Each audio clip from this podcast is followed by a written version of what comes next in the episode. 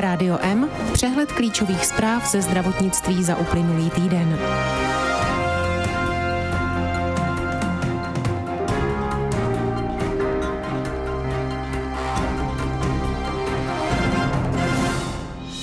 Ministerstvo chystá mobilní očkování i monoklonální protilátky.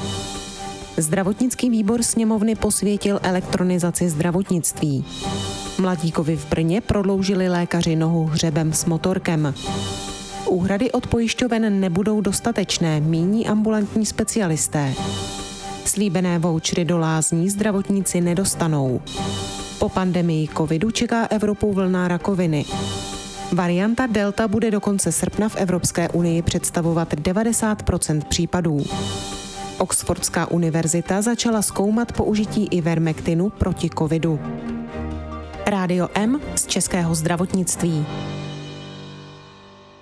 Změna očkovací strategie má ochránit neočkované, především seniory, před rychle se šířící delta mutací viru. Do terénu vyrazí mobilní očkovací týmy. Pro pacienty s covidem ministerstvo zdravotnictví chystá monoklonální protilátky. V případě prokázané covid pozitivity o tom mají co nejdříve informovat svého ošetřujícího lékaře. Ten u nich pak zváží riziko těžkého průběhu nemoci covid devatenáct a rozhodne o podání monoklonální protilátky. Díky ní se o sedmdesát procent sníží pravděpodobnost, že bude pacient hospitalizován.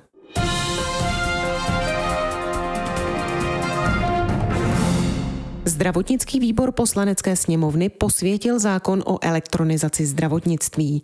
Schvalování proběhlo hladce s minimální diskusí. V rámci pozměňovacích návrhů se na návrh Pirátů zkrátila přechodná lhůta pro zavedení standardů a úpravu í té systémů ve zdravotnických zařízeních z deseti na pět let. Elektronizaci zdravotnictví zavádějí dva sněmovní tisky. Vládní návrh zákona o e-health a změnový zákon, kterým se mění některé další zákony.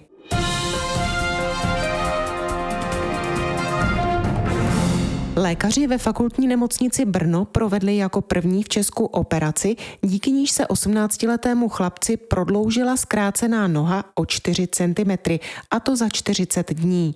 Pomohl mu k tomu speciální hřeb s motorkem, zabudovaný v noze, který ovládá sám pacient. Metodu nazvanou Fitbone představil přednosta kliniky úrazové chirurgie fakultní nemocnice Brno Milan Krtička, který loni operaci provedl. Cena hřebu je bezmála tři sta tisíc korun. Po individuální domluvě zákrok uhradila pojišťovna. Nemocnice metodu použila již u tří pacientů, dalších pět má na čekací listině. Podle Krtičky může vlivem kratší končetiny nastat bolest zad, kyčlí, skolióza, artróza a další zdravotní potíže. Metodu hřebu lze použít u končetiny kratší až osm centimetrů.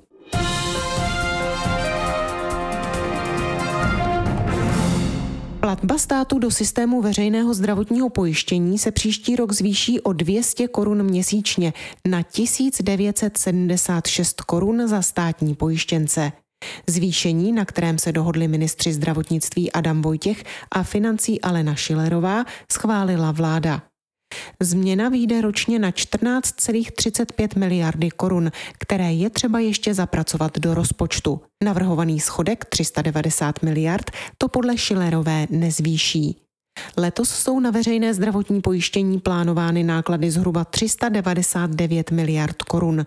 Podle Vojtěcha byly výdaje zdravotního pojištění související s epidemií koronaviru z veřejného zdravotního pojištění dosud až padesát až padesát pět miliard korun. Vyčerpala se tím většina rezerv zdravotních pojišťoven z předchozích let.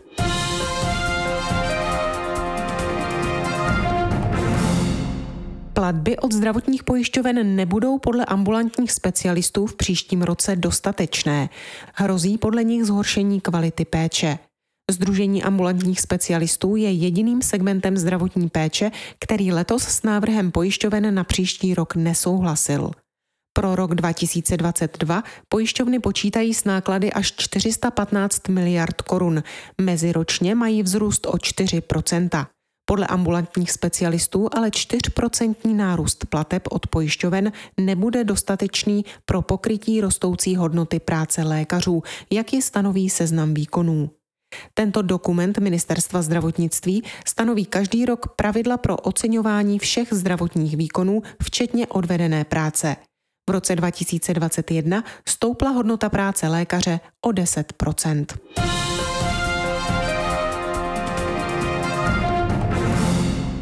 Registraci k očkování dětí od dvanácti do patnácti let potvrdil premiér Andrej Babiš. Zdravotníci podle něj začnou mládež proti kovidu devatenáct vakcinovat od prvního července v určených očkovacích centrech. V zařízení bude muset být přítomen i lékař pro děti a dorost. Podmínkou podání vakcíny je také přítomnost zákonného zástupce, nejčastěji tedy alespoň jednoho z rodičů. Bližší informace o tom, které děti by měly vakcínu proti kovidu devatenáct dostat mezi prvními, nebo jestli by se měly očkovat plošně všechny děti v Česku, už však premiér neuvedl.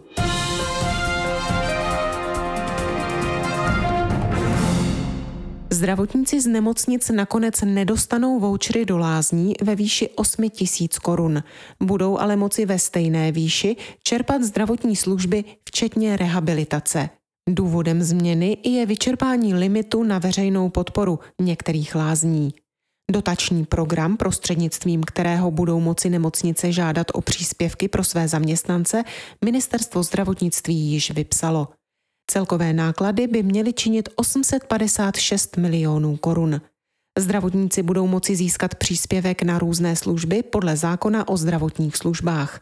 Hrazena jim bude i léčebně rehabilitační péče a klinická psychologie.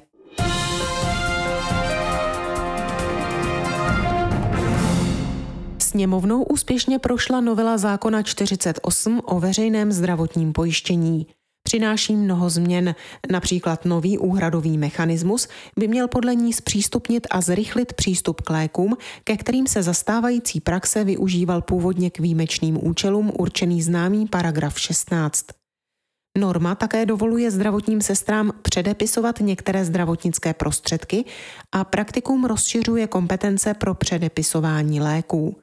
Například rozšíří možnosti preskripce praktických lékařů pro pacienty s diabetem. Nově budou moci předepisovat antidekubitní matrace, podložky, fixační ortézy. Všeobecné sestry se specializovanou způsobilostí či zvláštní odbornou způsobilostí budou moci předepisovat inkontinenční a stomické pomůcky. Novela mění i podmínky dohodovacích řízení, v nichž zástupci segmentu zdravotní péče vyjednávají se zdravotními pojišťovnami o úhradách pro další rok. Dotýká se i úhrad za péči o pacienty s ortodontickými vadami typu rozštěpy, vrozené a systémové vady chrupu. Rádio M ze zahraničí. Pandemií ochromený zdravotnický sektor se nyní bude vyrovnávat s další zkouškou. Bude jí růst počtu onkologických pacientů. Mnozí z nich nebyli kvůli covidu včas diagnostikováni, jiným se odložila zdravotní péče. Ve světě nepostiženém pandemií by si od jejího vypuknutí vyslechlo diagnózu rakovina asi milion Evropanů. Místo toho zdravotnický systém plně zaměstnávala pandemie a včasné odhalení onkologických onemocnění šlo stranou, což potvrdila i Evropská organizace pro rakovinu a Evropská federace lékařských nevládních organizací. Podle nich se během pandemie v Evropě neprovedlo sto milionů screeningů a zdravotníci budou potřebovat celý rok na to, aby toto zpoždění dohnali. Opožděná léčba postihla během pandemie polovinu pacientů. Očekává se, že tento stav v budoucnu ovlivní jednoho z pěti pacientů v Evropě.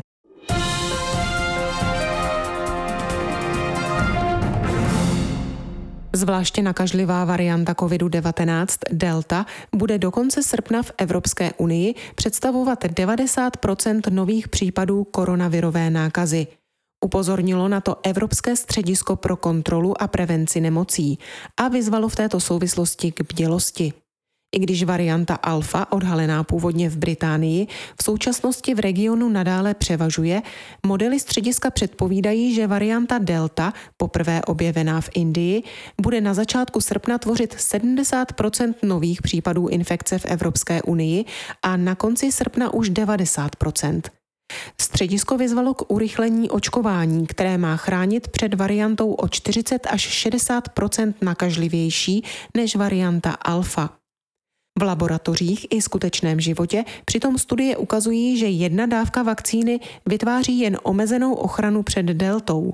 V současnosti přitom podle střediska nemá v Evropské unii dokončené očkování zhruba třicet procent lidí starších osmdesáti let a přibližně čtyřicet procent lidí starších šedesáti let.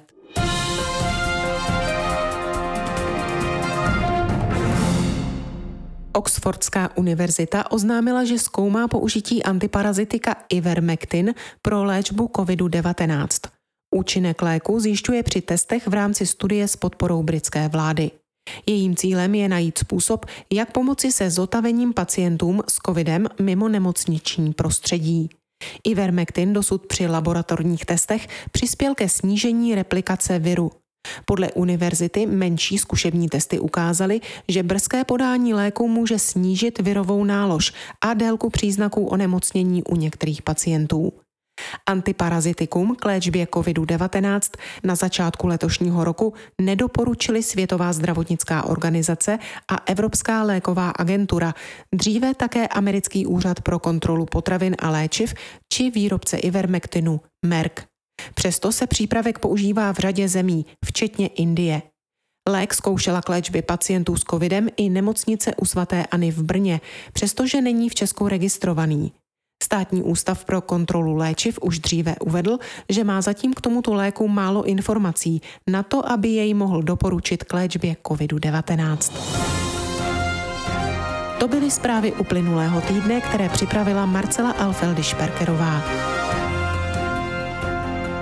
Naslyšenou příští pondělí se od mikrofonu těší Marcela Žižková.